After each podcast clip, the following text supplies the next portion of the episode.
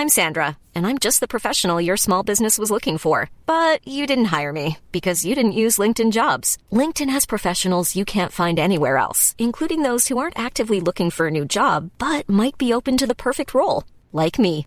In a given month, over 70% of LinkedIn users don't visit other leading job sites. So if you're not looking on LinkedIn, you'll miss out on great candidates like Sandra. Start hiring professionals like a professional. Post your free job on linkedin.com/people today. Burrow's furniture is built for the way you live.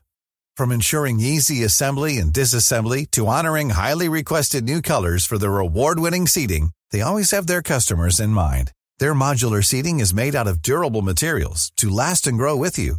And with Burrow, you always get fast, free shipping. Get up to 60% off during Burrow's Memorial Day sale at burrow.com slash ACAST. That's burrow.com slash ACAST. burrow.com slash ACAST.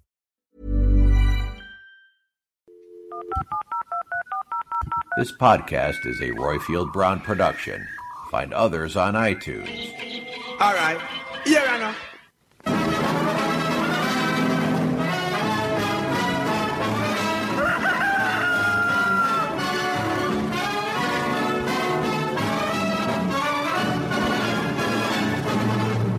Dumpty Dumpty Dumpty Dum Dumpty Dumpty Dum Dumpty Dumpty Dumpty Dum Dumpty Diddly Dum Dumpty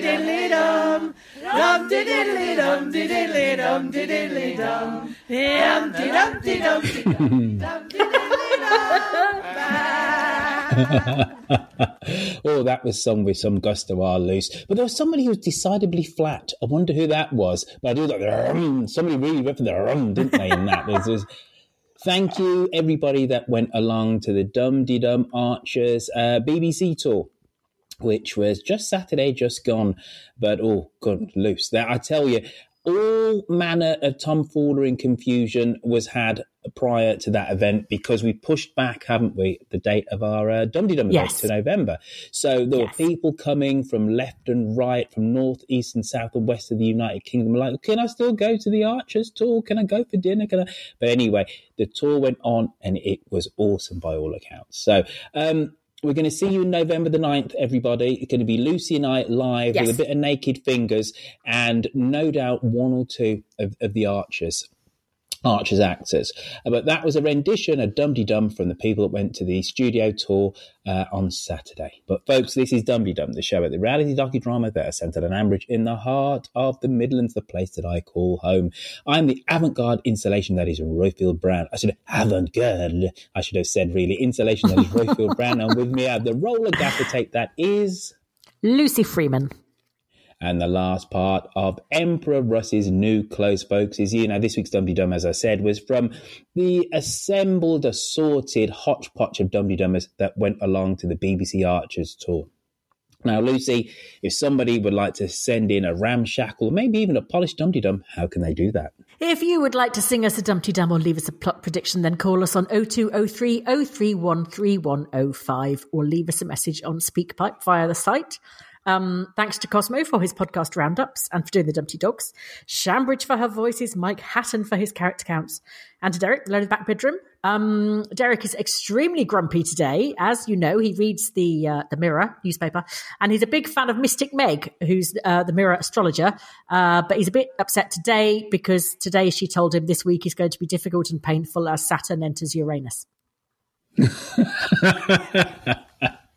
I love that astrological uh, gag. Well done, you, Lucy. Now, folks, on this week's episode, we've got calls, Lucy. We have calls.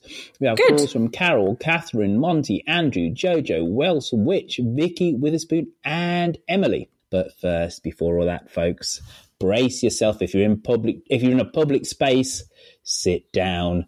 It's our loose and a week in Ambridge.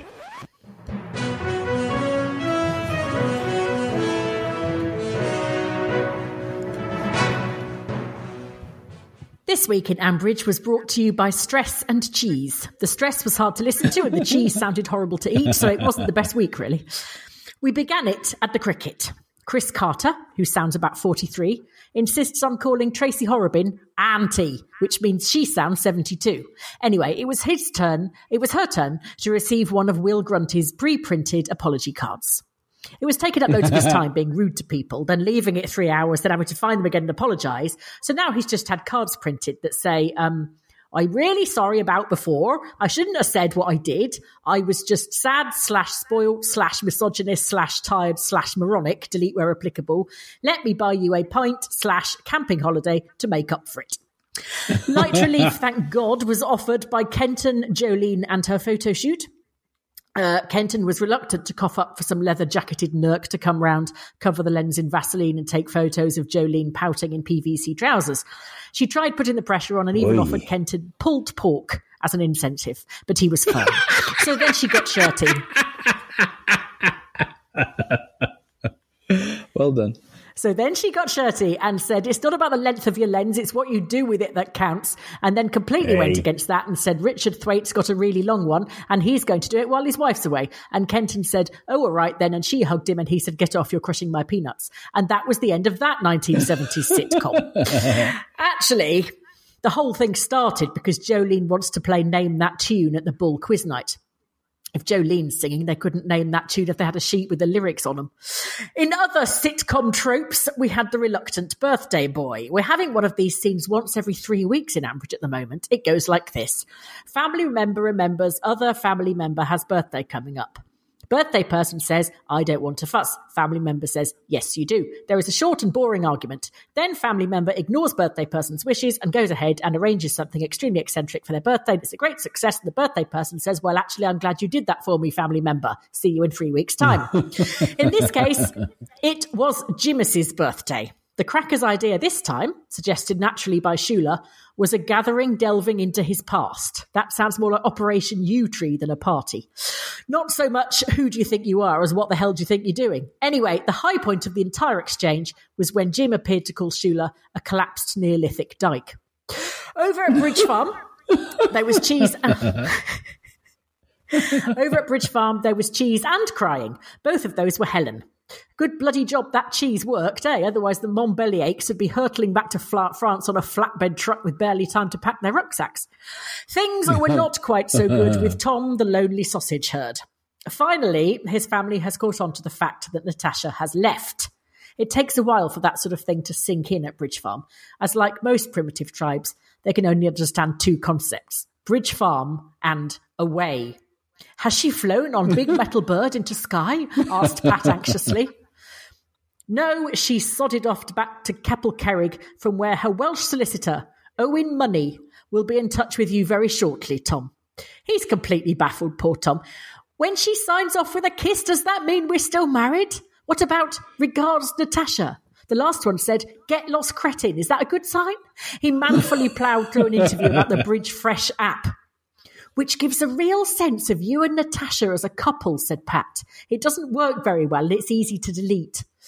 The Brexfart exhibition went ahead at Lower Loxley with Russ Uh-oh. at his pretentious best, wafting around, pointing out bits of gaffer tape. The canapé sounded peculiar too. They seemed to feature beetroot quite heavily, so the gaffer tape might actually come in quite handy later on. After that, Nay. Freddie prepared for his attic tours. He's going to exhibit Great Uncle Rupert's easel. My God, I hope the crowds can stand the excitement. Then he remembered they'd left a dead horse up there, so they probably ought to bury that as it might put people off. They all wandered off to the folly, aptly, to dispose of poor old Topper's desiccated remains. Lily, who seems to be doing everything she can not to be in any scenes with Ross at all at the moment, for which I don't blame her in the slightest, had a little cry and remembered that Nigel used to pretend to be able to talk to Topper. Oh, yes, all that whinnying and the snorting, said Elizabeth. At least that's one tradition you've kept up, Freddie. The end. That's an awesome end, Lucy. Well done. You so much better than last week. Tighter, tighter than last week. Well done. well Tighter, done. yeah, you know thanks. what? Mm. Um, What? Is it the length of the lens or is it the girth of the lens? Women always tell me it's the girth of the lens, which is better than the actual. Um, you know. Uh, anyway, uh, Luce, I really Hmm. understood every word that Russ said about Brexart, and I thought, you know what? You understood it? Uh, s- You, I you thought understood it it sounded good, didn't you? with You'd it. have gone. well, I know Andrew Horn is going to touch on this later, and maybe I will, I, I will chime in more then. However, um, as as it was, when Russ was chuntering on about Brexit, I thought, well, that all makes a whole load of sense. Uh, would I want to, mm. you know, travel out to um, a stately home in the middle of nowhere to go and see it? That's another question. But as a concept, made complete not a sense. It wasn't all gobbledygook. You know, so I, for once in my life, I agree with Shula. it actually made sense. But anyway, whether it makes business sense, or we will come on to later. Uh, cricket. Tracy Horrobin being uh, vice captain. And thumbs up, sledging. thumbs down. What do you reckon? yes. well, it's got to be thumbs up just because she's she's just so awful and Chris hates her and so that's inherently funny because I loved it when she said he hasn't got the Horrobin killer instinct. yes. he's too he's too like his dad. That's his problem. Um, mm. She's dead right, though. I mean, Chris is going, You've got to show respect and everything. And she's just like, No, shout at him and tell him he's fat so he misses the ball. I don't know. I just really liked it. I just love Tracy.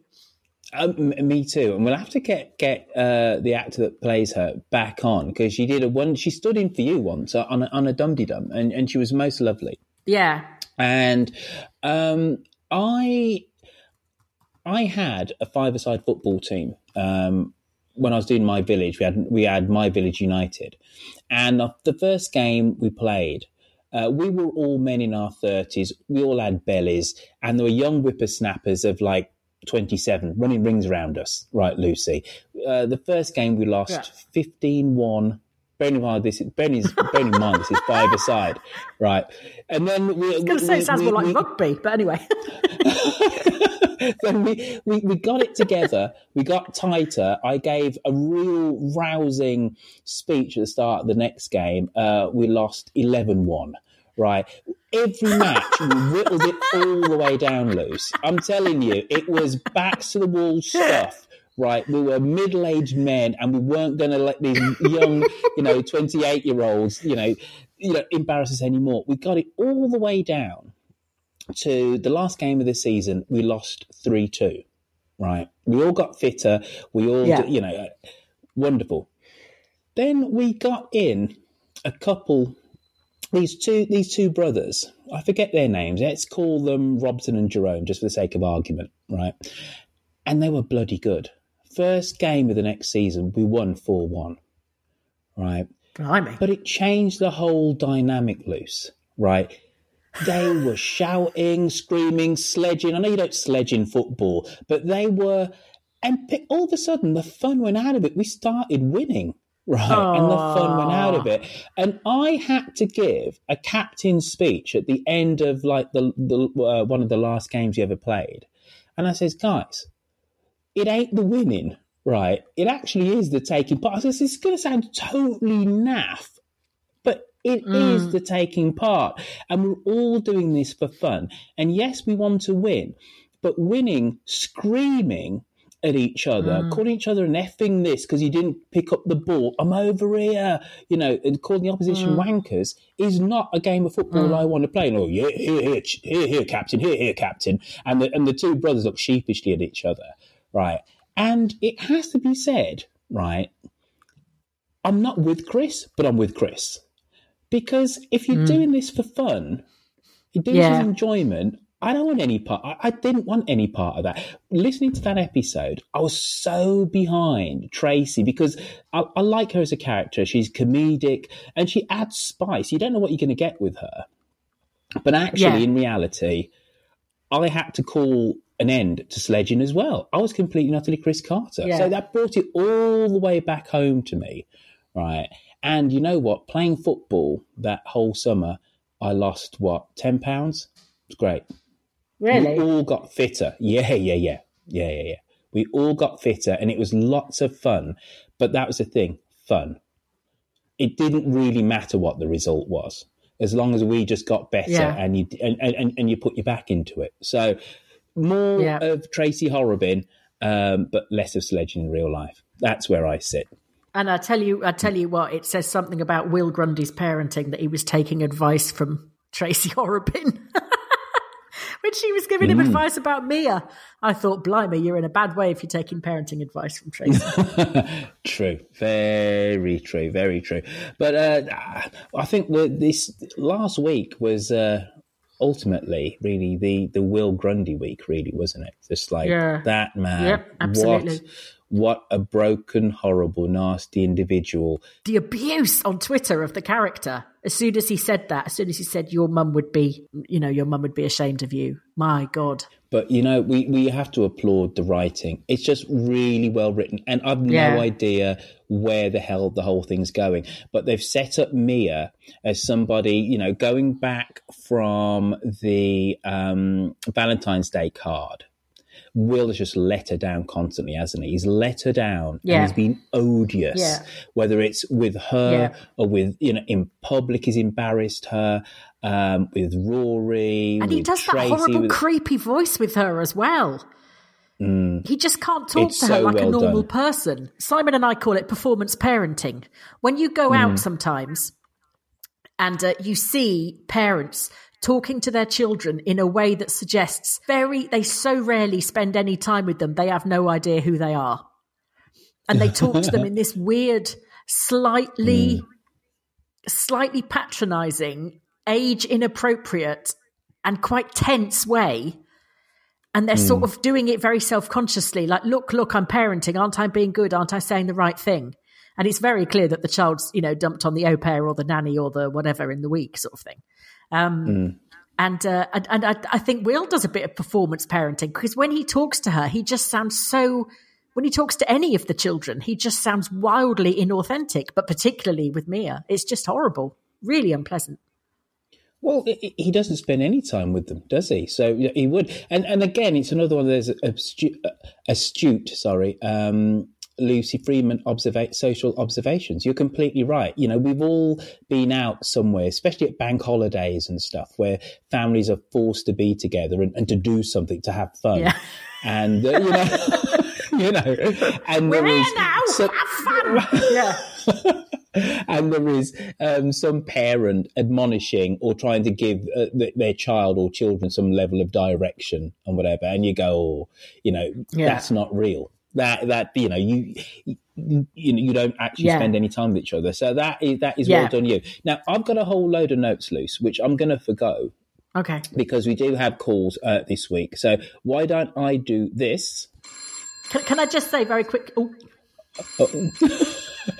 Go on. No, I can't. The best bit of performance parenting I ever saw was at Mm-hmm. uh, a Greek airport. Um, and uh, we were all, there was one of those families that you want to be when you're grown up. There's the, you know, the um, elegant grandfather wandering around in a Panama hat and a white linen suit and all that. Uh, talking and the the dad still trying to impress his own dad at the age of you know 45 um, is talking to his little boy and he said how did the project what did miss simpkins say about your project tobias were you the only child with your own beehive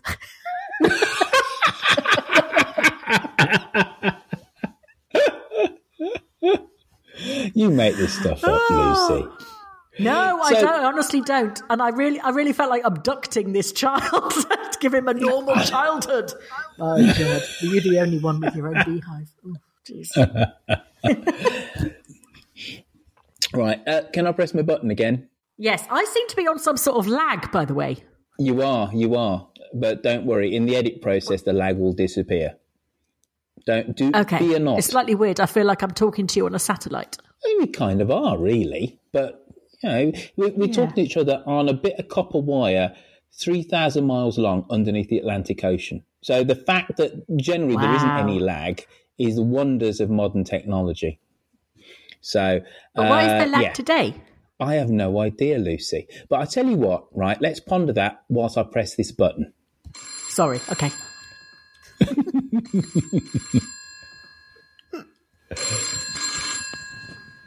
Hello, Ambridge 3962.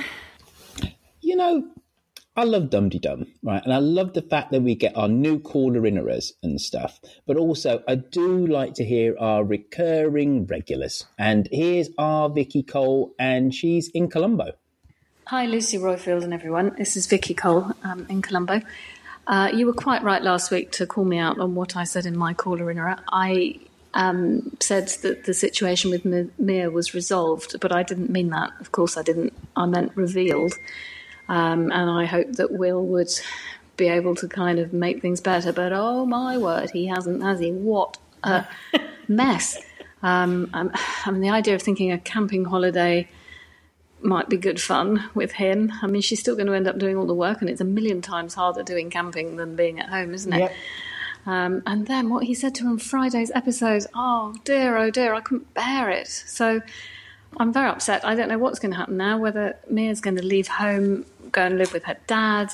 But then I hadn't realised that she, well, I suppose I did know, but I didn't really register it, that Mia had taken Will's surname. So did that mean that somewhere along the line he'd formally adopted Jake and Mia? I don't know.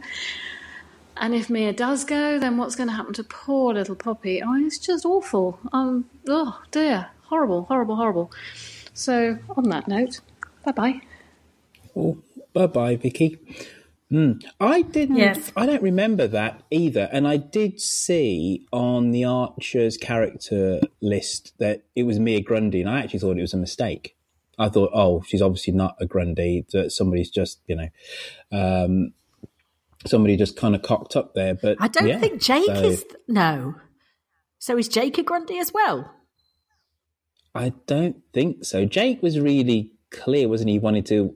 He like he kind of went there Yeah, slightly live with his. Yeah, yeah, yeah. Yeah, and he wanted to be Yeah. back with his dad.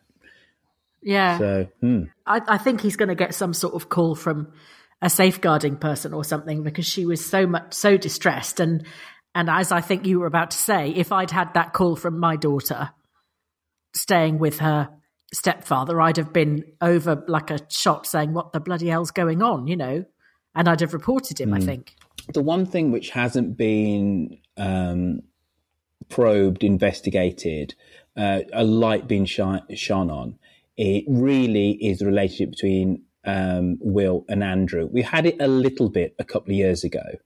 Um, Andrew did turn up a Mm. couple of times, didn't he? But so we've had the whole I'm a teenage carer thing, which Yeah. I, th- I forget what the stat was, like one in 10, one in 12, something like that. Teenagers actually are carers. But considering that this is a modern blended family, what we haven't got is a real investigation of the two fathers and actually how they get Yeah. along, rub along, and, and, and kind of don't. Yeah. And you know, and again, looking into my history with the fact that um, I am father to four children, um, of which two of them have different biological fathers. So let me get this right. I'm dad to four. I'm dad. Oh God! Even then, I, ha- I have to think about it. You know, so I have two biological children, of which I'm dad and father. There is another two human beings who I'm dad to, but I'm not father of. I do have weird, and use that word advisably, relationships with the other two children's biological fathers, and and that's something Right. which we don't generally see displayed in drama Weird in what you know way? the fact that well it because there isn't there isn't a name for the relationship there isn't a construct for how you actually behave you just have to rub along Yeah. type of thing and Yeah, especially yeah. when you have some level of um, living arrangement or emotional relationship here's the thing so the expression baby mama baby mother right Yeah. is a new construct and it means um, as a guy you've got a child with somebody but you were never actually married but there's some level of Yeah. relationship and that's Yeah. and, and and that has been going on for time immemorial but the the formal let's say informal now formal title baby mother has only just kind of come about let alone two guys and and one of them is parenting is in loco parentis for the other one's biological child you know? And Yeah.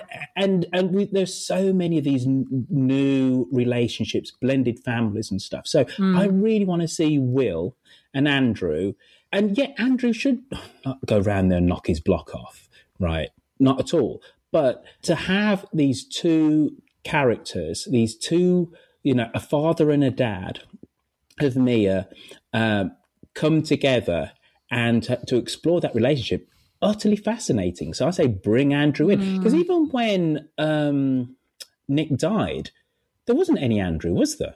It wasn't as if he turned up yes, and yes. so- Yeah, they, He he, did? did. There was there was conversations with it. Yeah, there were conversations with him and Will sorting out who's going to go where and all that stuff.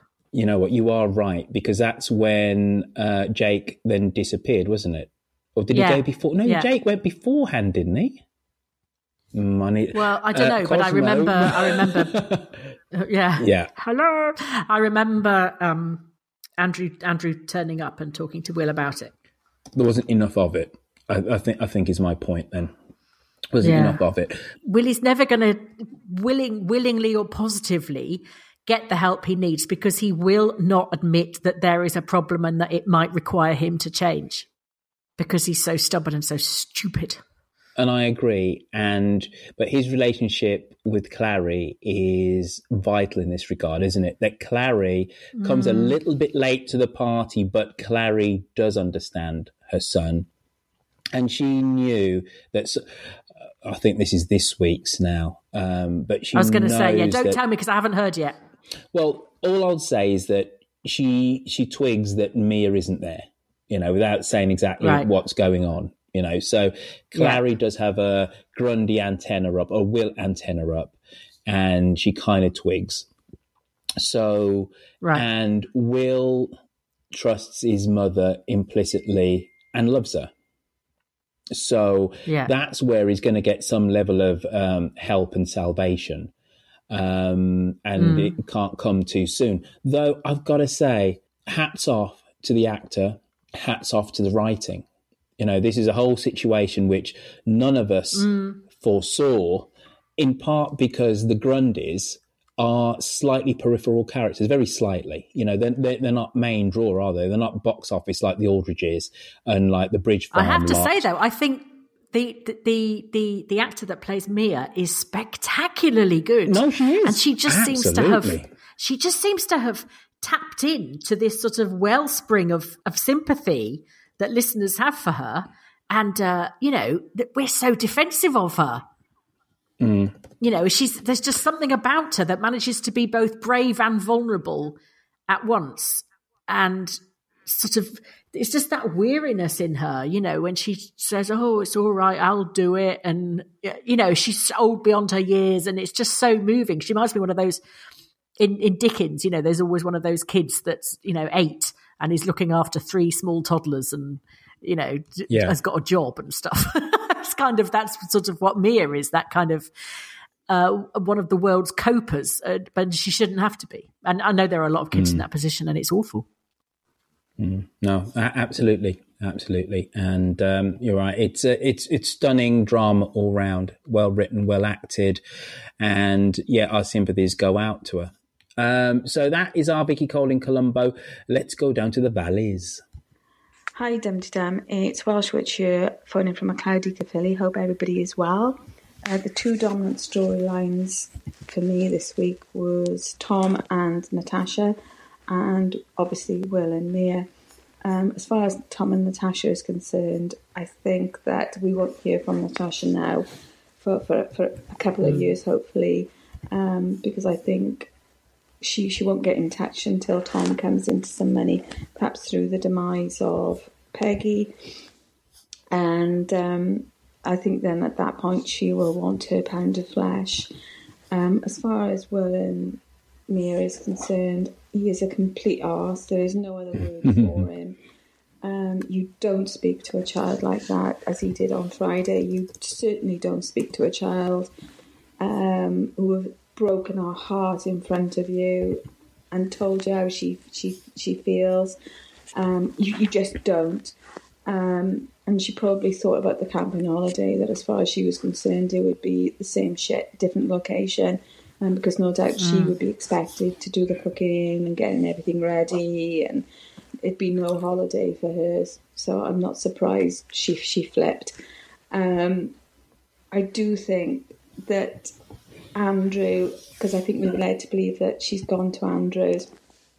I do think Andrew would have at least spoken to Will in person and said, "Look, she's coming back with me." If, if just to give you some, to give you all some space. Um, but I think it all comes back, and I think this will send Will over the edge. But I think as well, this all comes down to the fact that none of them have had any counselling at all after Nick's death, um, which I think Mhm. is, is so important. Anyway, I'm running out of time, so bye everyone, and thanks for the show. Mm. I, I think counselling is one thing, but actually, um, that's going to be emotional. Whereas Will doesn't deal with the domestic. So that there's there's two things, isn't there? There is just the Mm. utter grief of what's happened. Then there is how are you actually going to cope day to day with Mm. the the fact that actually you don't even wash your kids. You know, you can't even Mm. um, you know, you don't even bathe Poppy. You know, you don't you don't know Mm. one end of Poppy from the other. You don't know what she eats. Mm. You don't know what she does at school. You don't know what to put in a Mm. lunch bag. It goes on and on and on. You know, that's got nothing to do with grief and the fact that Will sees himself as um, you know the, the the breadwinner. I go out and I and I game keep. That's what I do. Then I come in, put my feet up, and that and that's it. And stuff's done Mm. around me. He's just, yeah, Yeah, it's just an awful, so painful to listen to. And I can't see, I haven't listened to this week's yet, and I cannot see, I cannot envisage a way in which Will is going to alter his mindset at all. I just can't imagine him doing that. He never, he never has. He's just stubborn and mulish and, um, entrenched. And I just, yeah, I mean, I really hope he does, but I can't imagine it. Mm. And I I mean, he, at the very least, he has got to get someone else in to help him that he pays, Mm. you know, because he's a single parent who's out at work all the time. And I know millions of, of women do it, single parents who work full time and look after their children. But, you know, he is trying to do it. He cannot do it. And unlike most people, he can actually afford to have somebody in. No, he can. Um, you, you're uh, spot spot And on. stop relying on his I- damn mother. Yes, which is part of the issue. Um, Yes, absolutely. The thing is, we've we've spoken about Will before because he is really one of the most complex characters in the whole thing. He's had large slices of fortune, Yeah. but he's still Yeah. angry, and he has. Well, he's still angry Will because of Emma, because he's still in love with Emma. Well, well, well. Actually, it's interesting though. His relationship with Emma is one which is blossoming into two parents that can actually co-parent and look out for each other to a degree. So Emma hmm. has come in and helped Mia um, around her first period, and then Will has recognised that not in a sneering way, but in an honest and a genuine way. But she's and Emma's some- Emma's helping not to help Will. She's helping to help the children. I agree in large part, but I think there is an element where Emma is still in the mode where Will has gone through this bereavement and I'm helping out Will because he's gone through bereavement. yeah, yeah, There is yeah, an yeah. element of that. There is Yeah. an element of that. Anyway, anyway. Um, well, Switch, thank you for your contribution. He, here's, here's a voice from the past, Arloose. Hi there, Dumpty Dummers. It's Jojo Sexy Heels here, phoning up with a plot prediction. I can see that we're going to have a horrible Grundy triangle yet again. I think Ed's going to end up in prison. Emma's dreams of a little house in the village for herself and oh. Ed and the kids is going to fall to ashes. That we've got Will living in the cottage with just Poppy, who really needs a mum and siblings, and that Emma is going to end up moving back into the cottage with Will and helping to raise Poppy. And this is going to be my plot prediction. So, hope you've all had a lovely weekend. And for those who uh, met up in Birmingham yesterday, hope you had a wonderful time. Speak to you all soon. Bye now. Bye bye, Jojo. God, I think she's Hmm. right. I don't want her to be right, but I think she is. But Jojo, you have to ring back and confirm. Do you mean in a romantic relationship with Will or just moving in to help? Please, God, don't let Hmm. it be a romantic relationship. Ah. I think she's right, though. Hmm. You could well be. Um, but and it's lovely to hear your voice again, Jojo. Yes. right. Um, here's another stalwart of the show. Greetings, Earthlings. Andrew Horn here. Russ.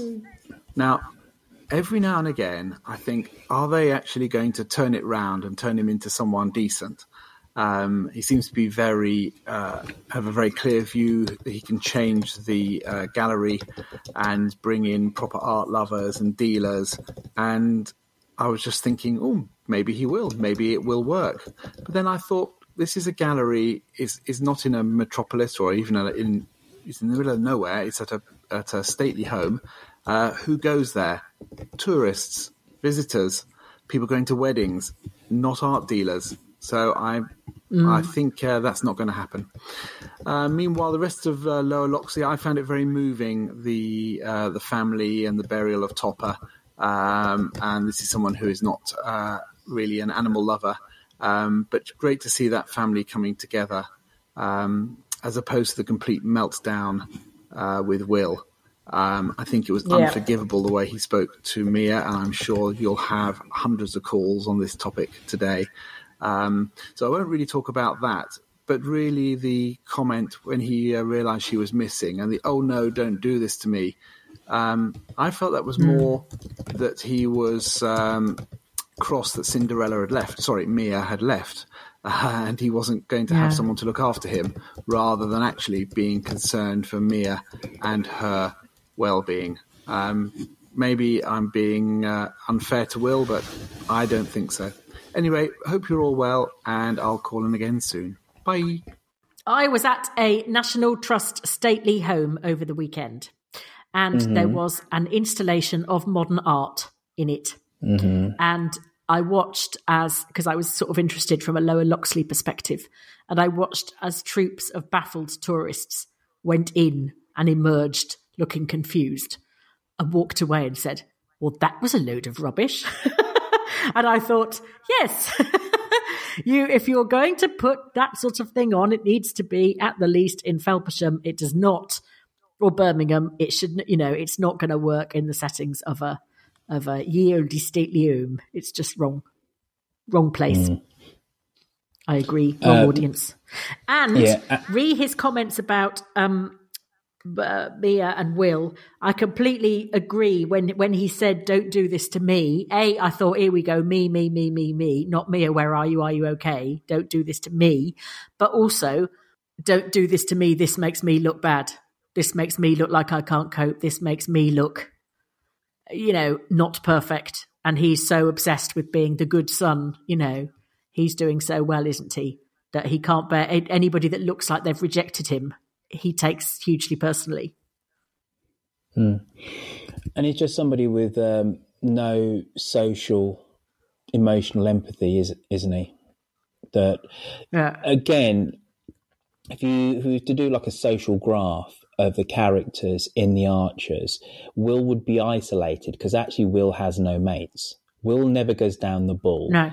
You know, he doesn't No. get pints bought for him. He doesn't buy people pints, etc., etc.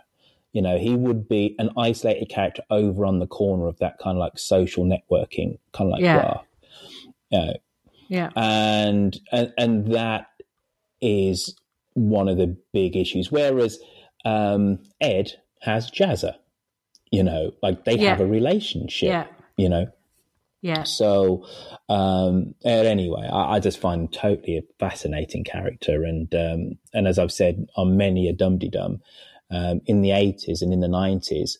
Will was the one who you liked, and Ed was the one who was just all over the place, Yeah, and they've yeah. completely crossed over, completely crossed over, you know. And um, yeah, Yeah. and and and and, and it's it's been a fascinating um, journey, for want of a hackneyed phrase, to see this character kind of go on. And and I use that word somewhat advisably, considering I'm just reeling from last night's Game of Thrones, Lucy, which to say that program has gone from being um, it's Homer like in its character studies and the, the pace for the first what six seasons of which it explained things and people and characters' motivations. And my God, it's gone from Homer forward slash Shakespeare forward slash Tolstoy to EastEnders. Last night's episode was EastEnders, and I just couldn't believe what the hell I was watching. Oh God, it was bad. It was bad. Don't get me wrong. You still got the whole epic setting. You know, the setting. You still got wolves and boobs and everything else. Yes. No, Yeah. no, no, no boobs, no boobs, and the and the wolf's No gone. the boobs. dire wolf Wolves? was gone. No, no, he's okay. gone. He's gone. He he he was packed off, dispatched in the last episode. Um, so he's he's gone up north with Tormund. So the dog's gone. Uh, but yeah, holy come holy Lucy. Right? It if ever there was like these two writers, just one shot of the whole thing, it was piss poor. Right? But right. what you've got here is 30 years of this one character, Will Grundy, who, for large tracts of time, you don't hear a squeak from.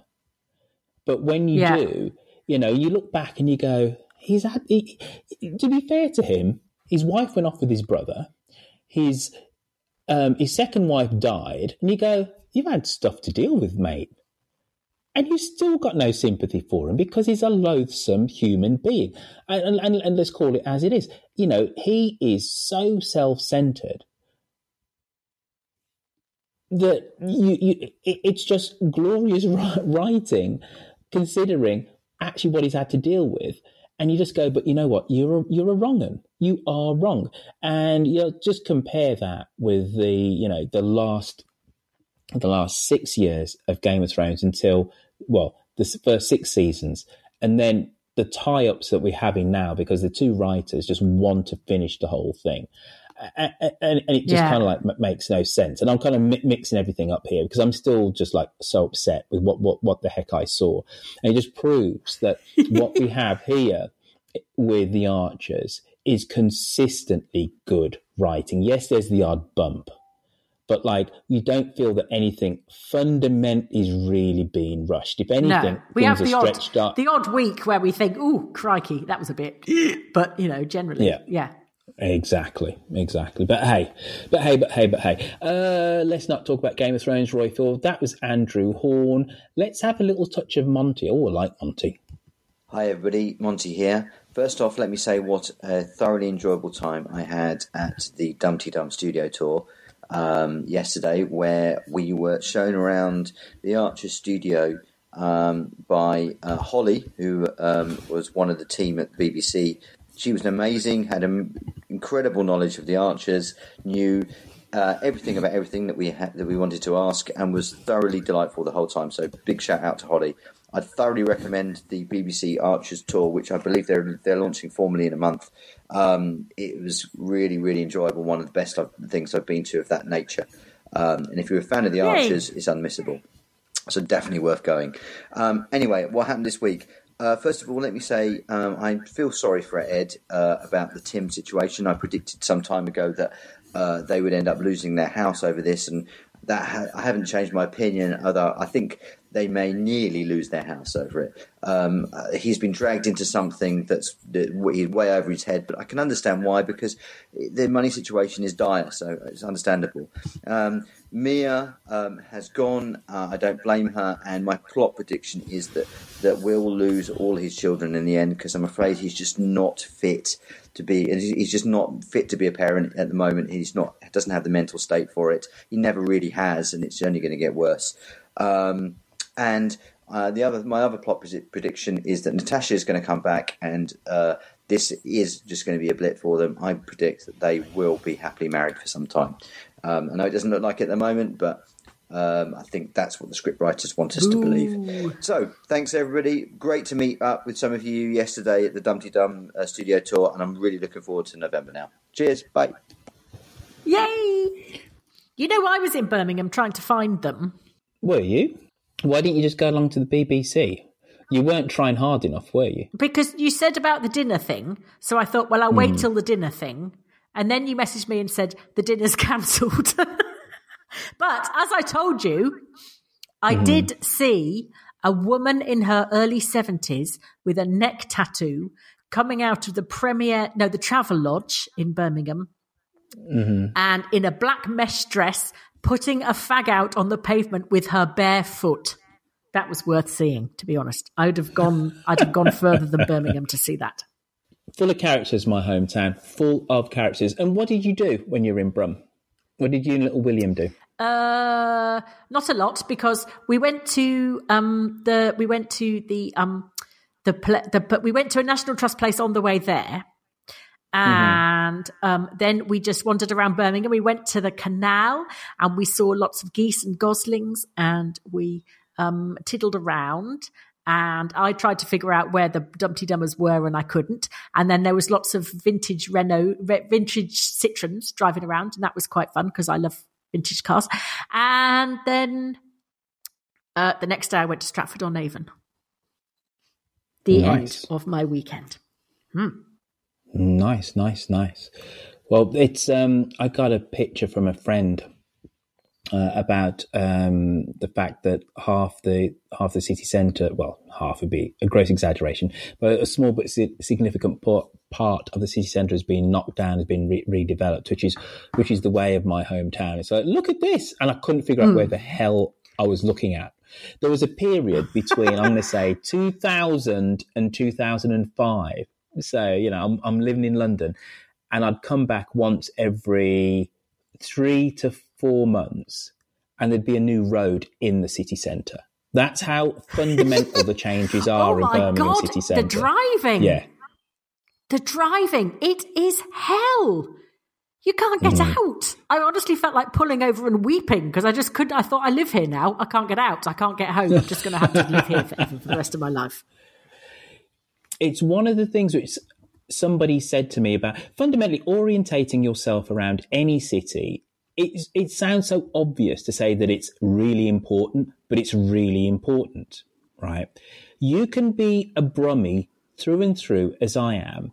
And I know that city centre, I'm not going to say as well as anybody, but I know the city centre.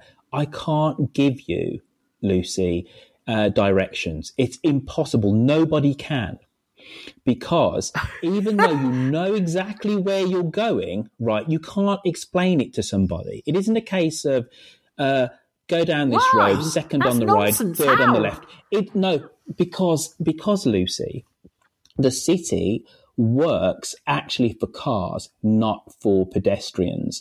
And then also you have It too many ring well roads. have- cars. there you go. You have too many ring roads. You have roads that go over each other. You have uh, roundabouts of all manner of sizes. And then you have junctions with numerous exits. So over at Snow Hill is a case in point. And I spoke to uh, the That's city where I planner. was. one of- I was there. well, Snow Hill. Then, then you'll know it, right? If you, um, well, I was everywhere, to be oh, honest, because I was just trying to get out. So you travel on, let's say you've come in from the A38, you've come in on the on the M6, and then you go on this motorway which dispatches you literally into the town centre, and the, and the motorway almost, you know, and it ends. Then you go over this flyover. Right, Yes, and you've got a whole load of roads yes. un- underneath, Yes. and then you come off that flyover because you've got to come off on the left because you need to turn um, a sharp left to go up Snow Hill. And that little road, to, and that road to the left, which goes past the police, the West Midlands uh, Police headquarters, is actually really nice in terms of its scale. You've got this really large development to the right hand side, but that junction there, you've got one, two, three, four, five, six um, options of how to exit. Right, it is bewildering. And they've hmm. only created that in the last eight years, seven years. And the council know they've made a mistake. What you don't have in Birmingham are large T junctions where you just go on go left, right, Yeah, or yeah. forward. Everything You is more don't. complicated. You- yes. Exactly. Everything, there's a little bit of a slip road here, then you've got this half option there, and it's bewildering. So you cannot, as a driver or a pedestrian, somebody says to you, they're on one side of Birmingham city centre, and you want to get to, to the far side. What you end up saying is, right, go down here, second on the left, third on the right, then ask somebody else because I know how to do it, but you will not comprehend how to do it. It's too complicated because this road goes over that road. This road goes under, you know, it's, Yeah. oh, it's just, it's a utter nightmare. And actually what they need to do is a massive rationalization and to de complicate the junctions in Birmingham city centre. They're too big, they're too complex. And actually, what it does, it destroys um, the dri- not the driving, but the pedestrian experience because there's no line of sight. That's what you don't have in Birmingham. Mm. The, the, the, the, the, towns and the cities, which are evocative and are romantic, and that we understand have lines of sight, clear, straight roads. Yeah. And you go, right. So I go right up Yeah. here, and you, you have a vista. You have a very clear vista. There's none of that in Yeah. Birmingham. You go round half a corner, you go up a flyaway, fly over, then you go under a subway. Yeah. And it was, you know, and it basically, it was a, a 1960s planner's wet dream. Somebody Right. basically went, right, I can build a bridge here, I can have a flyover here and have a subway here. And because the city was so rich, they went, go for it. And and we Yeah. gave the Yeah. guy who designed the city a peerage. We should have put him in the fucking village stocks the and thrown vegetables at him. Yes, we should, we should have been throwing rotten vegetables at him. But like, he designed this plan of a futuristic city in the 1940s, and the Luftwaffe um, destroyed half of the East End of London, did some damage in Coventry, only dropped about three bombs on Birmingham. We went, well, we- we've got the excuse to do it now. We've had three bombs on us from, from, from those bloody Germans. We'll put in place this plan. And it's destroyed Birmingham in terms of um, it being a livable, working city. But the city council have known this from the 1980s and haven't been aggressive enough in righting that wrong. Yeah. Anyway, town planning, that's Yeah. Map Corner. Thank you for the Map Corner podcast, everybody. uh, thank you, Claire. Eve, I tell you what, Uh, on the Sunday when I was trying to get out, um, Hmm. I then got tangled up in a cycle race. So they'd closed three quarters of the roads. So after about an hour and a half, even my sat nav was starting to sound a bit weepy and hysterical because we were just going round. Every time it said, turn left. Oh, no, turn right. No, we can't do that either. Oh, my God. Yes. Horrendous. I had uh, one of the uh, funniest experiences with my mum and dad. We, we had to go up to Leeds for a for a family funeral. And I feel like I might have given this anecdote before. The, the more the more I say it, uh, and um, my dad, typical uh, man in the 1970s, incredibly proud of his sat nav. His sat nav is a pro- thing of pride and joy. That oh, we've got to put on the sat nav. We're going to Leeds, type Yeah. of thing. You know, declaims it, and we get all the way to Leeds. Lucy, we were going round this this roundabout for like I'm going to say 15 minutes. That's an exaggeration. At least five. And it said, take the next exit. No, take the next exit. Take the next exit. And we're going round and round. Right. And, and and Dad says, well, look, I said, Dad, we've been around here like three, four times. And he says, but the sat nav says. And it took me five minutes to realise, yeah, it was a sat nav, not Google Maps.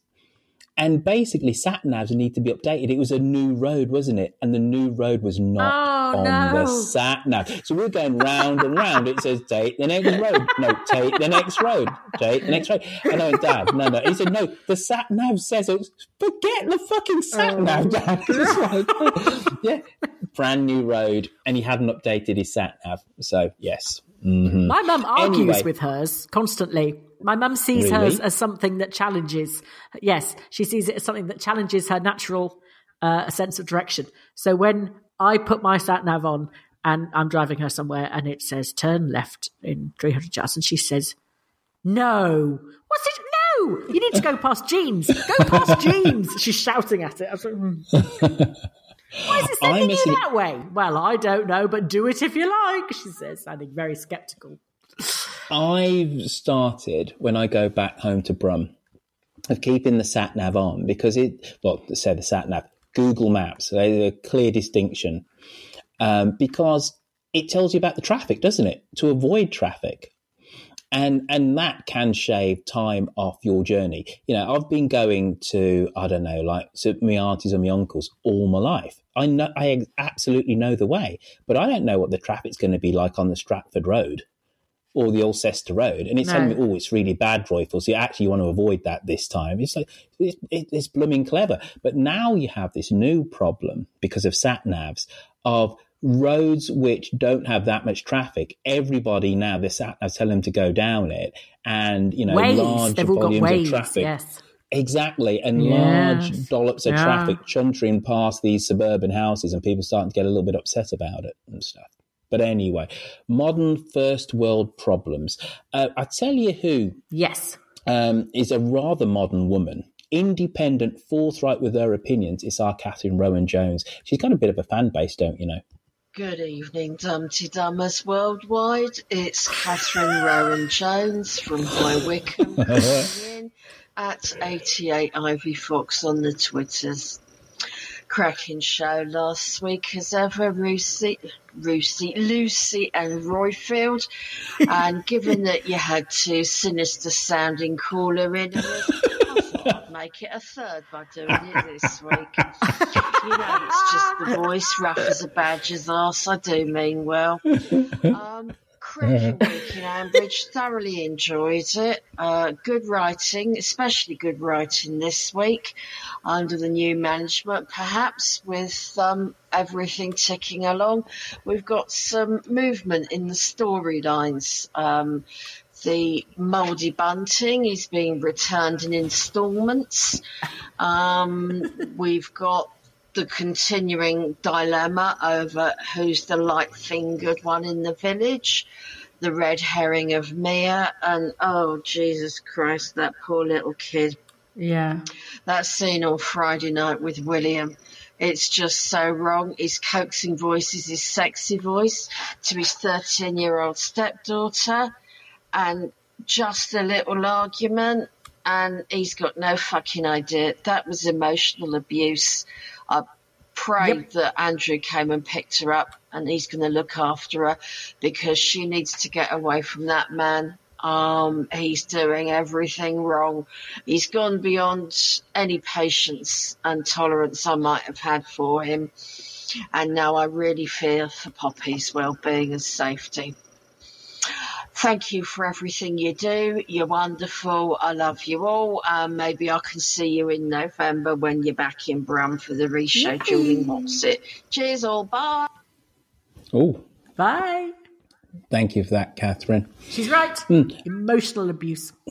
I was going to say, I thought you were going to say she's right. Last week's was a cracking Dumpty Dum. I was going to say Lucy. Come on, be modest.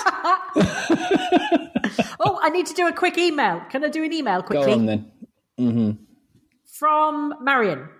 Uh, I started listening to The Archers on and off back in 2004 and visiting my now husband who lived in Ely in Cambridgeshire. I am French. and was living in France at the time. I didn't start on the right footing with The Archers, laying in bed on a Sunday morning with a massive hangover and the church bell ringing at the back of the house. And here I am in Ambridge in a lambing carving shed for some delivery action. At the time, I couldn't listen often, but after my move to the UK, I listened more often. I was completely hooked by 2008. So I don't know if I'm an Ian or an Abby. Uh, living at the Fens at the time was great, especially driving to Suffolk to get to work and passing pig arks. Thanks to technology, the Archers has followed me to Switzerland. My favourite place to listen to the omnibus was a field with cows in Liechtenstein when my husband ran the marathon. And they have now moved with me to the US. I was worried when I heard that Rob Titchener moved to the Midwest, but luckily for me, rural Minnesota is a good drive away from the North Shore of Chicago, so no chance of running into him anytime soon. Uh, the fact that Mike and Vicky moved to Birmingham to raise Bethany, I was quite surprised there was no mention of her on the 21st of March, being World Down Syndrome Day. They could have had Roy wearing odd socks or something. I think that's what they did for the to raise awareness. Um, an oversight, in my opinion, maybe next year. To come back to this week's omnibus, I felt really sorry for poor Mia. She got me in tears at the gym this morning. Yes, I think she got a lot of people in tears. I don't think we're ever going to hear anything else about Bethany. I think that whole thing's just Roy will maybe mention it in passing when Bethany's 18 or something like that, but they've just let the storyline just drop now, I think, which is such a shame. Hmm. Well, let's hope you're wrong, ah, Luce. Let's let's hope you're wrong. Uh, And what a lovely email. Yeah. Uh, Liechtenstein. Yeah. You ever been there? Yes. I haven't, but I met the God, prince of it. Been about? Have you? The no, I haven't. prince? I haven't. Yes. You don't said you have. I made him a What cup of it? tea. He st- no, I've met the cu- I've met the Prince of Liechtenstein. He has a musical tie that plays the Liechtenstein national anthem, and he came to a Which house is- I was in. which is I don't know. I can't remember. He just played me tune on his tie. Lucy. The Archers. Oh, come on. What? The, what? The melody is, Is it God Save Green? the Queen. It's exactly the same. No. Is it? The national Oh. anthem, the melody is exactly the same. Yeah.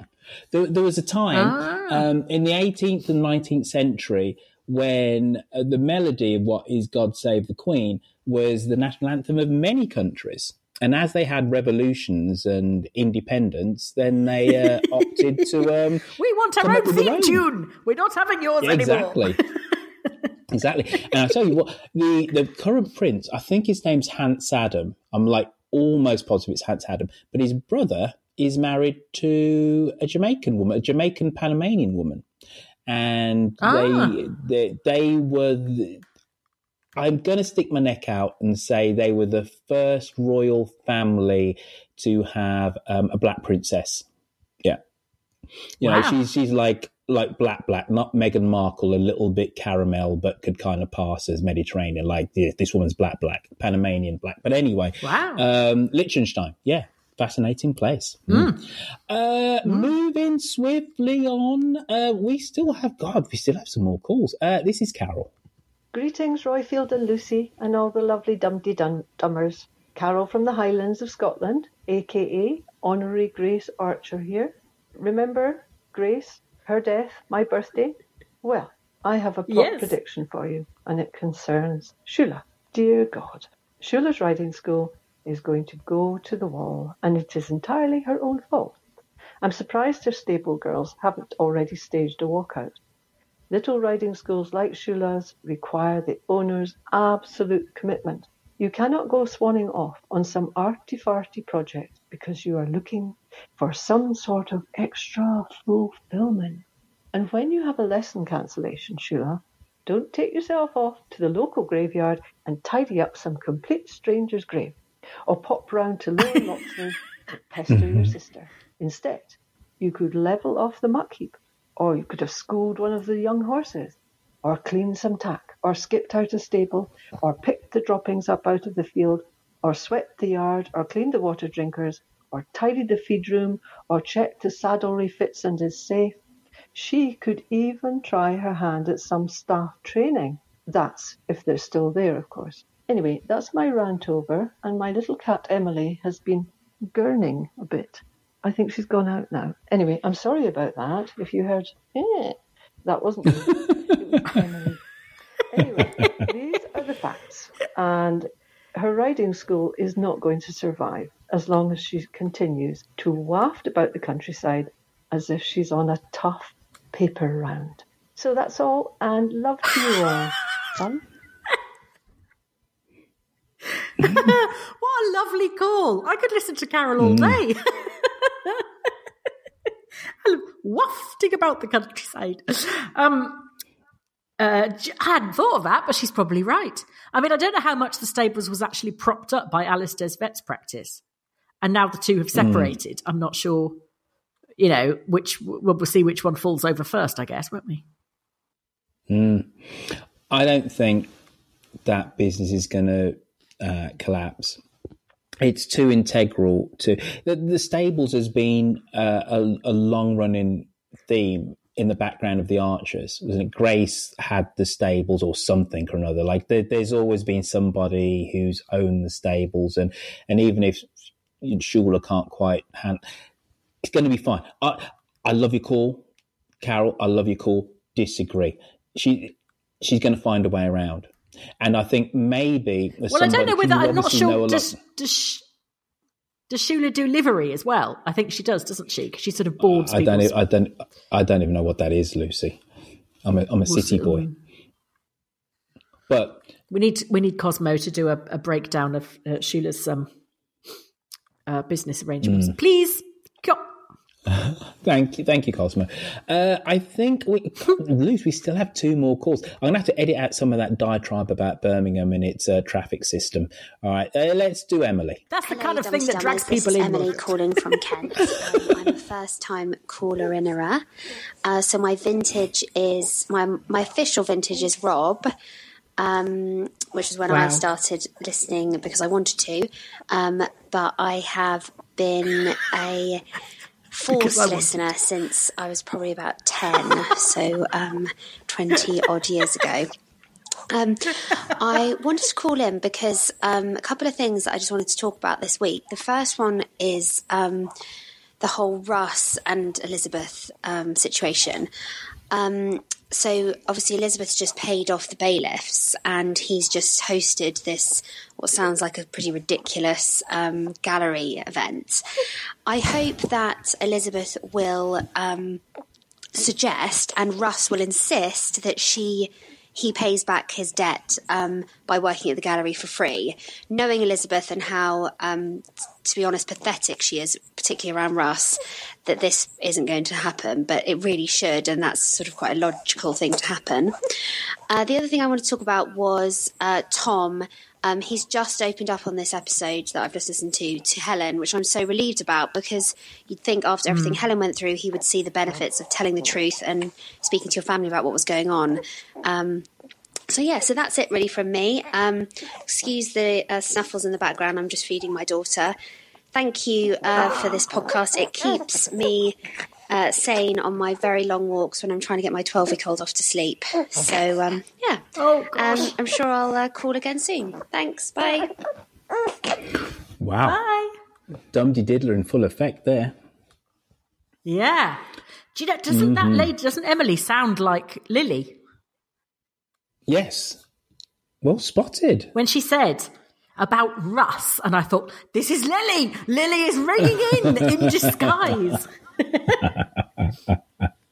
Uh, no, she's. Still, I love the fact that she said. She said when I chose to listen, I was a Rob. So, uh, but I would have to. I was forced to listen since I was ten. So I think we should have sort of your voluntary vintage is when you actually chose to listen, and then you can have your your your family of origin vintage, which is when you were forced to listen from an early age, unwillingly, going, "Oh God, why do I have to be quiet? This is on." Emily's not the first person that's actually said that, you know, No. grown up with this thing, Yeah. but then then people drift away, don't and then you they? have your know, rebellion it- against it and say i'm not listening to, i'm not listening to that rubbish and then you find yourself sneaking back to it and think oh god oh I actually Exactly. am one of those people now Mhm. But it, it almost sounds like a, an oxymoron is the, the wrong the wrong term. But to say that Rob is your vintage, because vintage to me means old, right? And Rob's only been out of it what three Yeah. years, so it's a, you know, but it is a vintage. Don't get me wrong, but just like yeah i'm amazed by how many how many how many younger people we've got listening and how many newer listeners we've got um Mm. i mean newer listeners to the archers and obviously then us because they're ringing in but you know and i think it must have been that storyline that got people in because a lot of them have been sort of in the last sort of three or four years Exactly, and and we do we have given Sean O'Connor, uh, the script editor at that time, um, a hard time saying that that storyline just went on too long. But in terms of a cute bit, a neat bit of business, he did well. He he was a ratings Mm, winner. yeah. it got loads of media, Yeah. and more importantly, well, it did exactly got what he wanted it to do. Yeah, new listeners. yeah yeah. yeah So.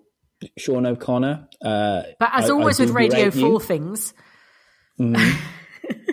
as always with Radio 4 things, they the, the feeling is that they get in new listeners at the expense of the old listeners. It's very difficult to accommodate both both sets of people. So people felt Mm. that the Robin Helen storyline overshadowed the original, the the more sort of traditional type Archer storylines.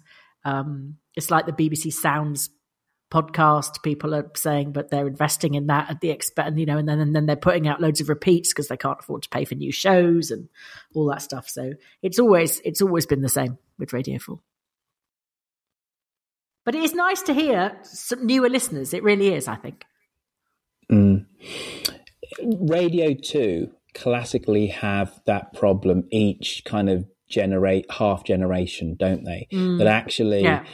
I remember listening back to Radio 2 in the 1970s and 80s, and it was Val Doonican. It was so Yeah. horribly middle of the road. Yeah. Like, I Yeah. didn't know anybody that listened to Radio 2 because it just wasn't my demographic. It wasn't my culture group. It wasn't everything was just completely utterly wrong. But the people in charge of Radio 2 know that it's fundamentally it's it's middle of the road but what is seen as middle of the road changes from Yeah. generation to generation it and Yep. they have to throw out half the djs and have a bit of a cull and update the playlist you can listen to radio 2 now and there's craig charles playing 70s funk on it and all sorts right and i'm going i quite Yeah. like radio 2 i'm like fuck I'm listening to the, ni- the 2090s version of Val Doonican. I'm like, oh my god! yeah, it's like, oh god. Anyway, anyway, Sean O'Connor, um, you did some good, sir. You did some good. Even though you hated us at Dum Dum, we don't hate you back. You know, we just give you side eye. We give you side eye, sir. Anyway, um, we've got one more call, and it's our Witherspoon. Hey baby, I hear the blues are calling. Toss salads and scrambled eggs. Mercy. Greetings, Lucy, Roifield, Millie Bell, and all Dumpty Dummers around the world. It's Witherspoon and Angus Haggis here. I was initially skeptical of Jim stepping in as Jazzer's de facto lawyer and whether Jazzer had an Mm. actual case of constructive dismissal. But then I remembered hey, I went through the same situation. I had been acting chairman of a hospital department of psychiatry for three years, and then when the hospital finally got around to doing a search for a permanent chair, I was one of the final three candidates, but then didn't get the position. The hospital then wanted me to go back to my old job from three years prior. I was sad, angry, and offended, and promptly quit. I know, first world problems. Jazzer doesn't have the safety net that I had. But then I promptly hired a lawyer recommended by a friend who threatened a lawsuit. I didn't know the term constructive dismissal then. We threw in some anti gay stuff. I had no doubt that the medical director of the hospital was homophobic. Anyway, I got a three month severance, which satisfied me, but maybe not my lawyer, and made a career shift from hospital administrative work to full time private practice. My career satisfaction increased enormously, and it enabled me to embark on a transatlantic relationship two years later. So if I had gotten the job to start with, I wouldn't be speaking with you today. Go figure. So I hope that Jim negotiates a fair severance deal for, for Jazzer, and Jazzer goes on to new career opportunities and success. Though I think it isn't working at a cafe. Maybe he will partner up with Rex. Just a brief note I was so disappointed with Will on Friday, after I thought he was making a little bit of progress this week. I do work with a lot of fathers like him, but I'll save all that till next time. Talk to you soon. Luce, we haven't talked about Yes. this constructive dismissal. And I just want to run something by you because I'm genuinely like I know what it is, but I'm confused by the nuance of it. Right. So I run a business. I'm gonna gonna get I'm gonna get rid of the pigs, and I've had this employee that has been uh, working uh, on the pigs, managing the pigs for ten years, fifty years, whatever. How is that constructive dismissal if I'm going to get rid of the pigs? I'm not using that as an excuse to get rid of Jazzer for him then to walk off knowing that he wouldn't take a lesser job and then keep the pigs. I'm generally going to get rid of the pigs. Why is that constructive dismissal? There's oh, there's you know that thing about there's truth and then there's legal truth. Um, in various jobs I've had, I've been involved in in, in or in fact charity positions. I've been involved in in in the HR side and dealing with with dismissals and employment tribunals and things like that. And the way Tom did it was absolutely wrong. He told him it casually as they were doing, uh, as they were messing around with the pig arks. Uh, Jazzer has never had an appraisal. Jazzer has ne- has had his pay rises have been um, sort of uh, his pay rises have been granted based on Jazzer saying, "If you don't give me a pay rise, I will leave." Blah blah blah, and Tom grudgingly doing it. Um, I doubt very much that Jazzer has got a proper contract. Um, I don't recall Jazzer ever having any annual leave. Um, he certainly doesn't have kind of what would be seen as proper employer uh, employee rights. He doesn't seem to have, have any of that stuff. Um, and you have to find somebody uh, alternative. He's not making, well, I suppose he is making him redundant, sort of, but you have to offer somebody something at the same salary and the same hours that they are happy to take. You can't just say, right, we're shutting this and we're shifting you.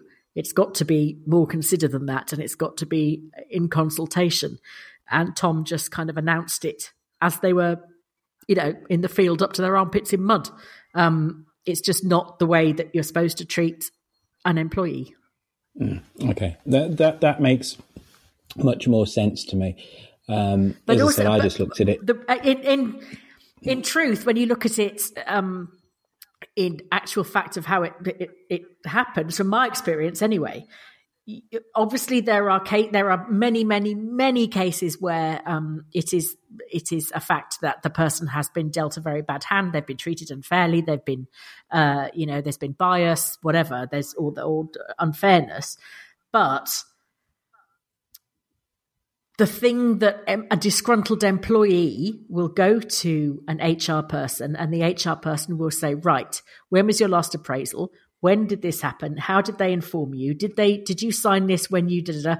Did they give you this option? Blah blah blah blah. And if you have not done it absolutely by the book, then you're screwed as the employer. Um, so I would suggest that, bearing in mind how sketchy Tom's sort of business arrangements are, um, that he is screwed. Yes, and that anybody with half a half uh, a sense of HR law would be able to find 10 ways off the top of their head in which he has not followed procedure because you win tribunals by the other side, unless it's really blatant and obvious, you win tribunals by the other person not following the proper procedure. And I doubt very mm. much he has. Mm.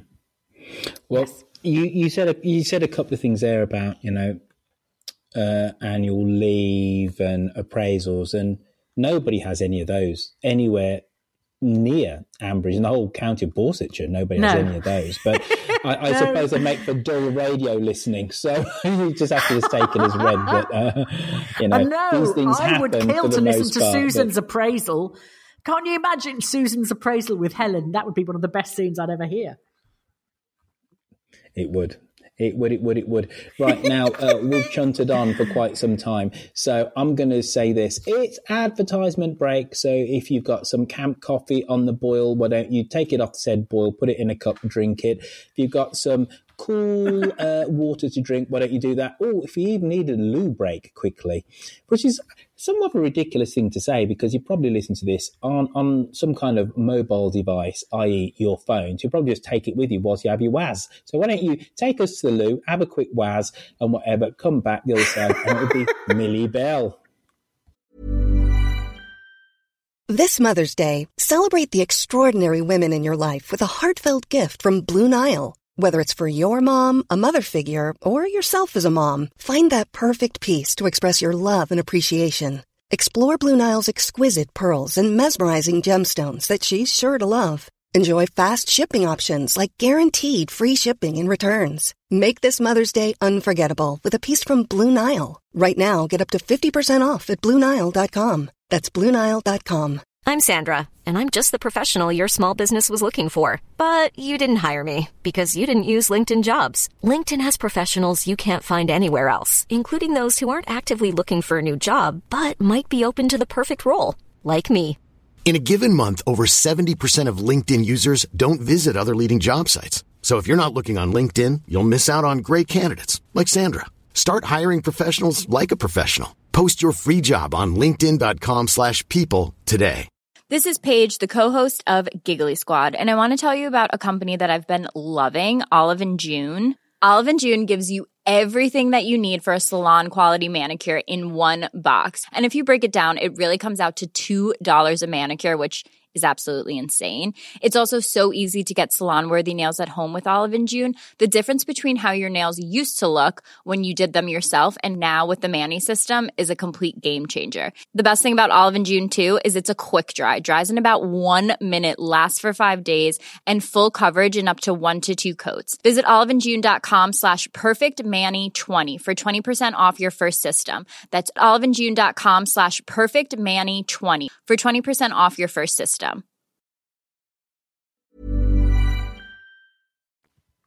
G'day, Millie Bell here with this week's social media roundup. Vicky Berry contacted us with a message for Old Grey Whiskers. She said it takes a hell of a lot to make everyone, anyone smile when they're stuck in a traffic jam in Stevenage at 7.30am on a wet Wednesday morning. But thanks to your caller in on last week's podcast, I was laughing so hard I nearly steered off the road. Okay, admittedly that resulted in horns blaring and some very original hand signals the from the town's motorists, which I don't remember seeing in the highway code. But it was absolutely worth it, thank you for cheering up my morning no end. Vicky, thank you so much for calling, uh, for contacting us. That was really lovely. Uh, we also talked about the day when uh, we were waiting for the farm machinery to be fixed and the rain to stop, and everybody was standing there raring to go. And we were expecting Ed to get a call from Tim Yeah. to say, "Drop everything. We have something urgent and very dodgy we have to do." Blanche Dupig said, Yes, I was sure he'd faked the will to nip off for dodgy dealing.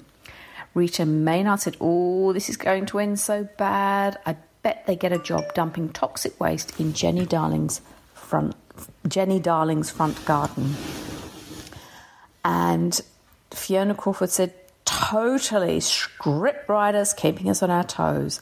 And Calvin Hart said, This is definitely going to happen. Now, it didn't happen that day, but we have money on it happening, don't we, everyone? We also talked about something because I thought it was a bit unusual for someone with no legal or mediation or union training to represent a workplace dispute. It seemed like a risky strategy to me.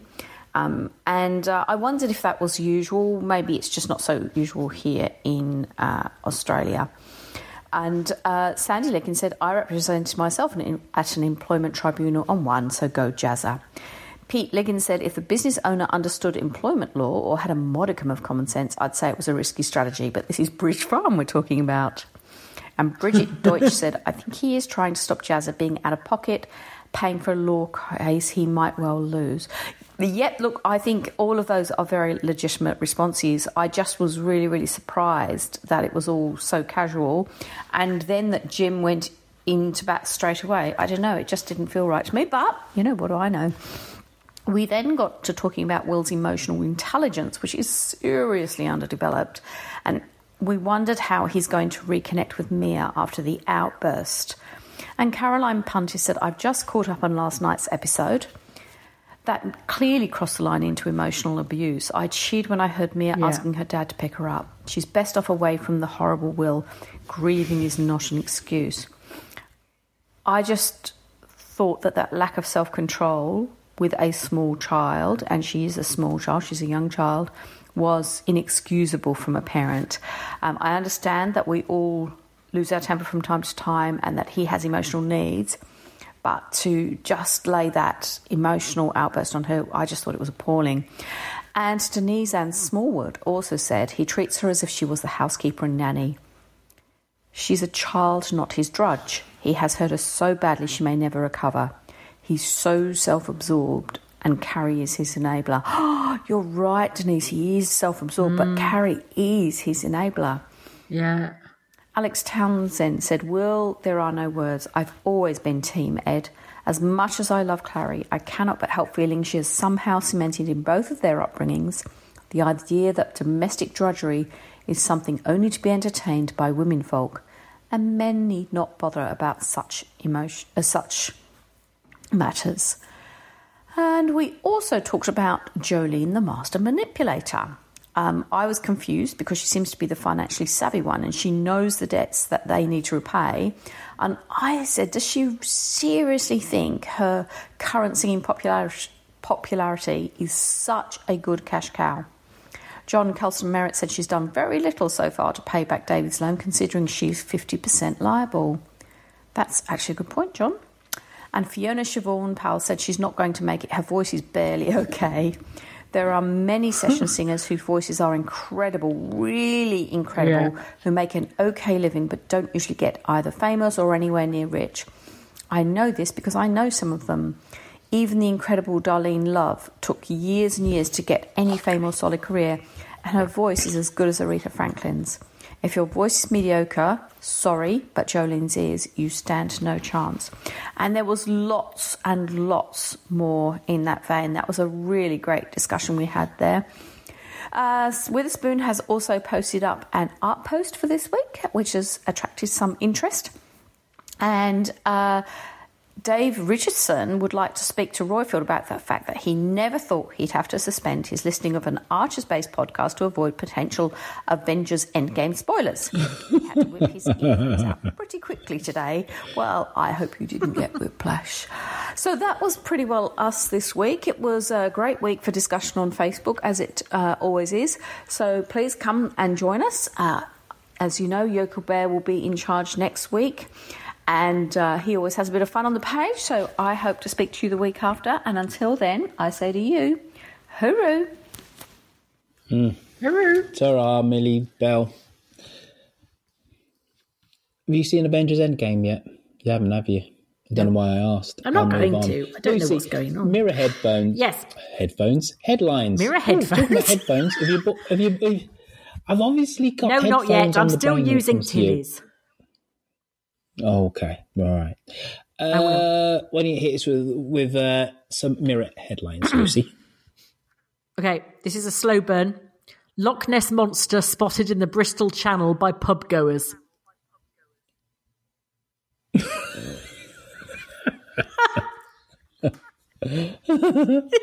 How, how's Nessie got all the way down there?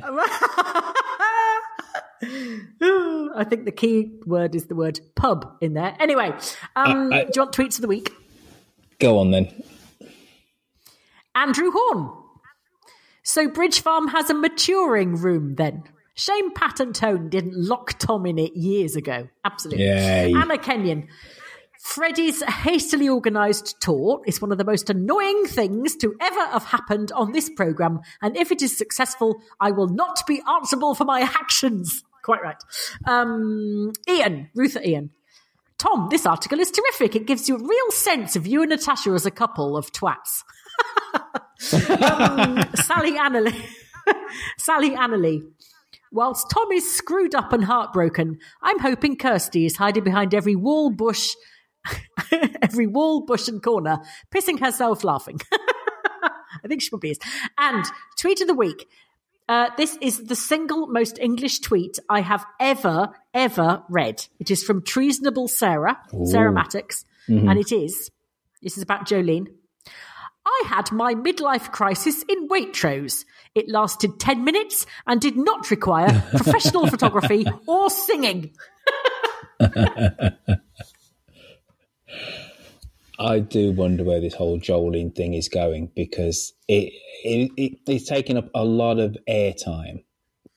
Yeah, and, it's um, kind of yes. it's against character because she's always been it's against type because she's always been fairly sort of Being grounded. she's been the the yeah, and she's been the one that's calmed Kenton down, and then there's this sudden reversal Mm. where you know he's saying we can't afford this, and I know she thinks that um, she's you know she's going to um, uh, uh, uh, you know to, change their fortunes with this session singing. But as the as the the Facebook arena just said, in, as as Millie Bell said, you know there are lots of people who are really really good who barely scrape a living, and um, Mm. you know, yeah.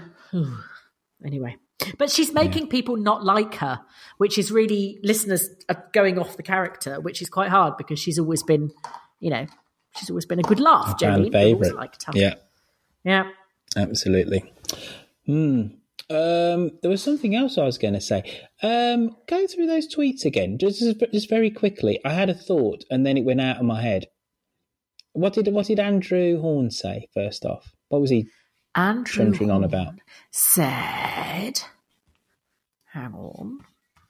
Oh, for God's sake, the thing's shut down. Um, he said about the maturing room. Mhm. Was that it? That The was maturing it. That was it. Yeah.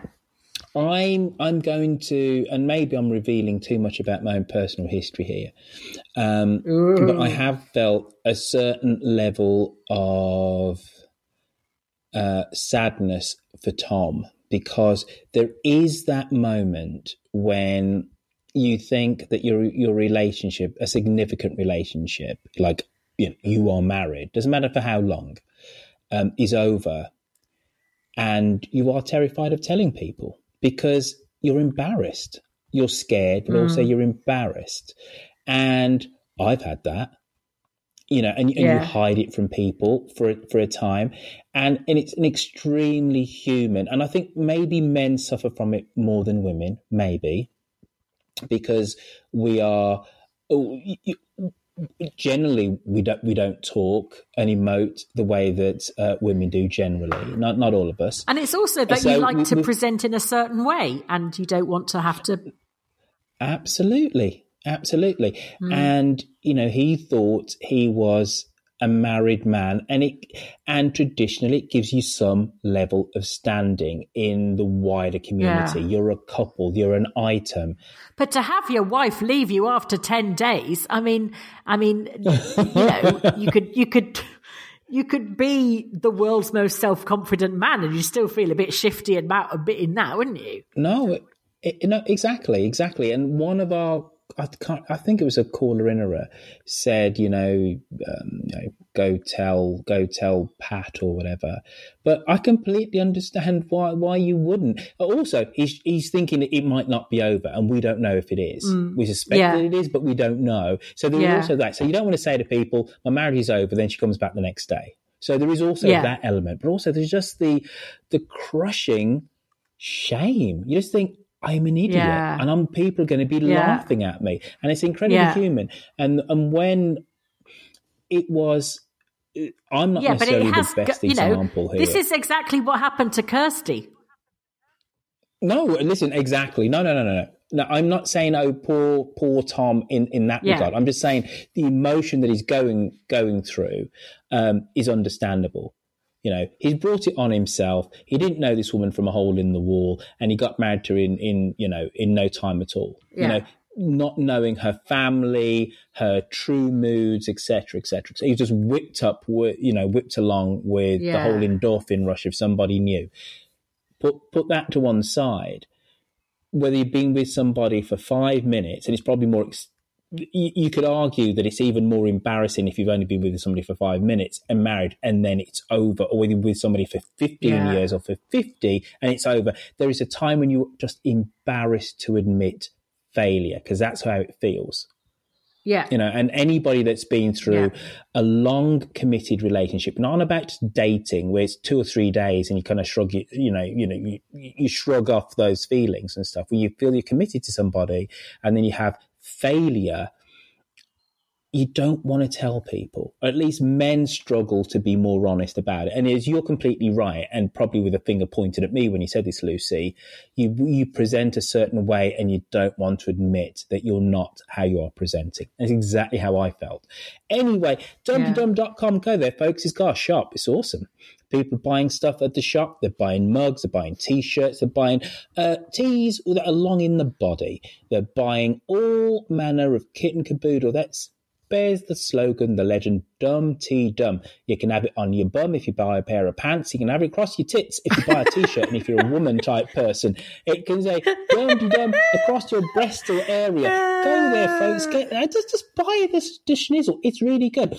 Um, like all manner of colours, sizes, and sizes, sizes and shapes of uh, clothing are, are available from our store. So go to dumteedum.com forward slash shop. Go buy the stuff because it's awesome.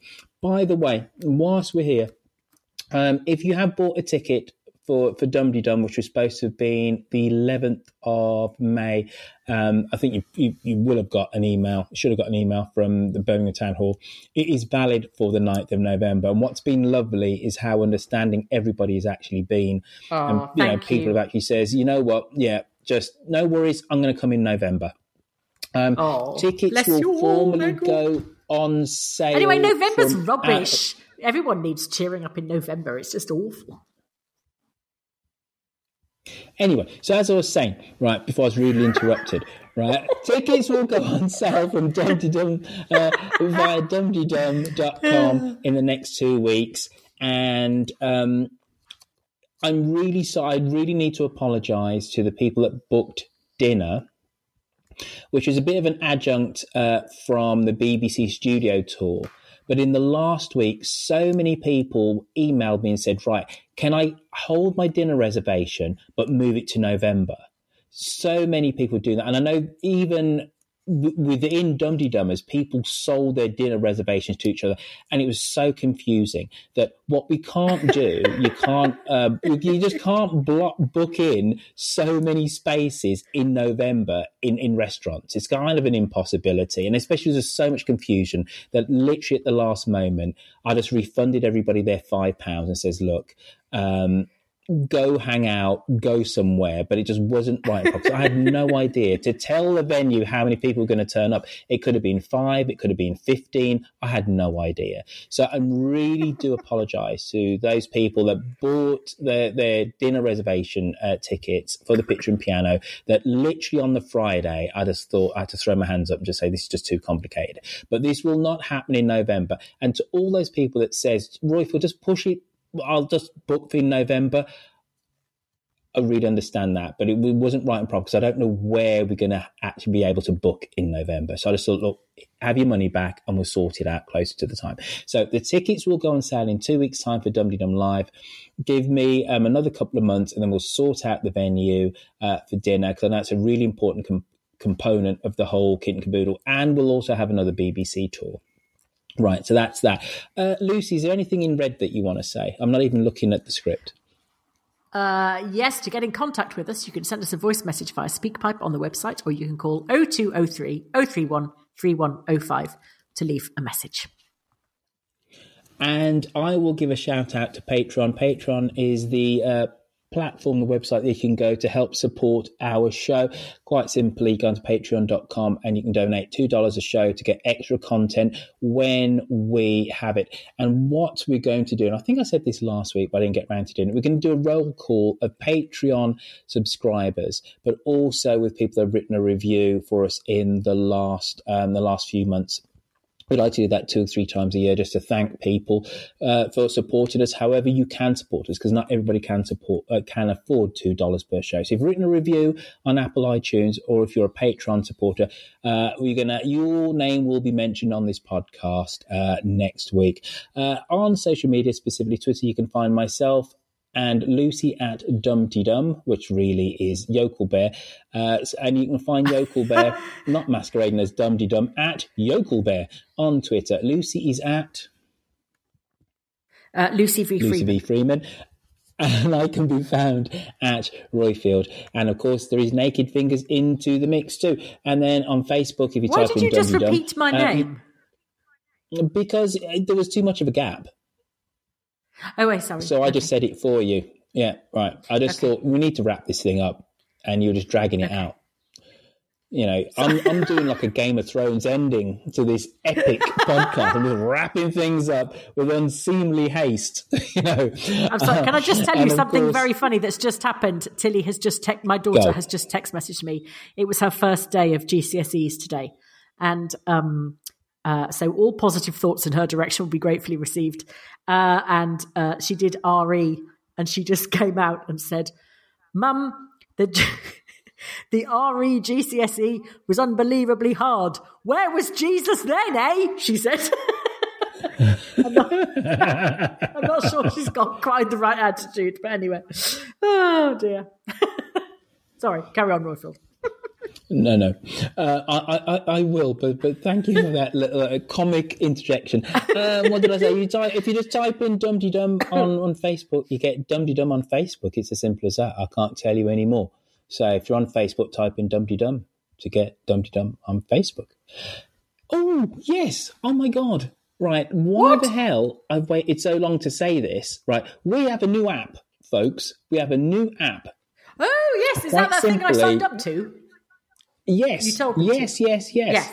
I did tell you to. Now, um, it's in the show notes. There's no point me reading out a big long URL. Number one, I'm dyslexic, and number two, uh, you won't figure it out. Look in the show notes for this show, and there is a link uh, for where you can basically click on it on your mobile phone, and it will take you to your download store, and you can download this app, and it takes you through to basically it's a dum dum chat room. So I am, I know I've been threatening it for quite some time. I'm going to switch off the forum this week. Um, the app seems to be working quite well. It's much more immediate than the forum, and it's just in your pocket, isn't it? So you can talk about Dum Dum related stuff like Who Stole the Bunting. You can talk about Dum Dum the podcast, Tom and Natasha, non Archers related stuff, and general Archers chat. It's on a little flat uh, a little flack. It's on a little app called Flick. Uh, but the look at the link, the link is going to be in the show notes here. Just click on it, join it, have some fun, chat to other Dum Dummers all around the world. Me and Christiane have been having little chats. Bob uh, from Canada's on there too. Audrianne, um, uh, Catherine. Catherine Rowan Jones. I also see she has a fan club. There's people Is Andy from Denmark their on favourite caller in her. Not yet. Not yet, Andy. Mum and Dad Well, I'll join when he you. You need to I'll get talk on to there. him when he What do you mean? You're, you're yes. already on there, Lucy. You've already I mean, joined. I'll talk to him when he comes on. Yes. But you can't say that because all the other listeners are going to say, "What am I, chopped liver? Why is he so special?" Because I need to check he's done his Mike homework. Hatton's obviously. on there. anyway, and Vicky C, I I presume is Vicky. Cole. Oh, my Vicky Cole's on there. I'm going to say hello to Vicky. Anyway, so look in the show notes of this episode, click on the link, and just go join it and have some fun, will you? You miserable lot. Anyway, that's the end of me. It's been a stunning dum dum. It's been a tour de force, Lucy. They've had uh, the. It has been long, but worth it. Long, but worth it. Yes. We've give, we've schooled people not only on the Archers, but also on the town, Town planning, planning. disaster. Those Birmingham Yeah. city centre. What else we touched on? Game of Thrones.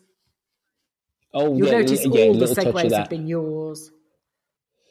Uh, hello, you threw in Tilly right at the end. Only right at the end, and it was very quick. And actually, to, to, to be fair to me and my scatological brain, it was you that took me on to Birmingham by, Scatological? by basically. Yeah, I'm all over Roifield. place. You know I am. Scatological means poo. Scatological means poo. I know.